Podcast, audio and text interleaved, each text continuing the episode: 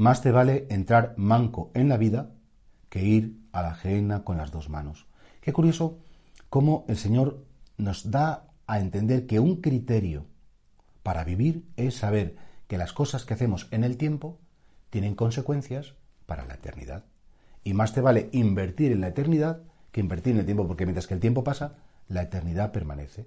Y hay mucha gente que dice, no, no, yo es que quiero guardar como sea mi aspecto físico, es que quiero guardar como sea el dinero, quiero guardar como sea las dos manos. Bueno, es un modo de hablar, claro. Y el Señor dice, pero ¿de qué te sirve todo eso cuando llegue la vida eterna? Todo eso no te va a servir para nada. El dinero no te va a salvar, la fama no te va a salvar, los amigos a los que de los que tanto dependes no te van a dar la vida eterna. La vida eterna solamente te la puede dar que acojas el amor de Cristo. Y si para acoger el amor de Cristo tienes que renunciar a una serie de bienes materiales, personales, incluso bienes de salud, los mártires renunciaron a la vida. Y bueno, pues, que me corten las manos, que me corten los pies o el cuello, que me quemen, que me coman las fieras, porque lo más importante es entrar en la vida. Aunque aquí en el tiempo perdamos muchas cosas, perdamos el prestigio, perdamos la comodidad, el bienestar. ¿Cuánta gente cristiana buena, por vivir honestamente, ha perdido oportunidades de ser millonarios, han perdido oportunidades de, bueno, y porque han querido vivir en conciencia y han perdido mucho, sí, efectivamente, han perdido muchos bienes, han dejado pasar oportunidades que con pecado hubieran sido, humanamente hablando, muy beneficiosas para ellos, que yo estoy pensando en la eternidad, ¿eh? que a mí lo que me importa es llegar a la vida íntegro.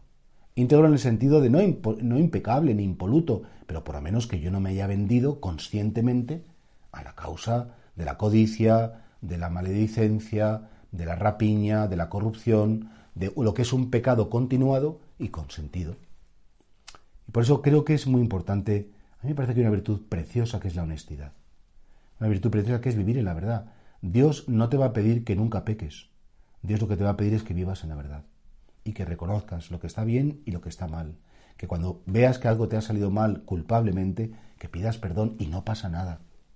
Entonces, esa reconciliación con Dios, ese saber perdonar, perdonarte, pues eso es lo que realmente te va a hacer entrar con integridad en la vida eterna.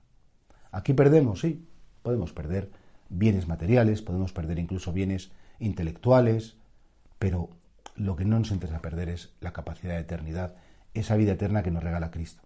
Y ahí te tienes que posicionar. ¿Para quién trabajas? Eh, ¿Cuáles son tus esfuerzos? ¿Realmente en qué inviertes tus, tus intereses? ¿En las cosas que suceden aquí y ya está? ¿O en las cosas que realmente después, el día de mañana, en la eternidad, van a tener un valor, nunca mejor dicho, infinito?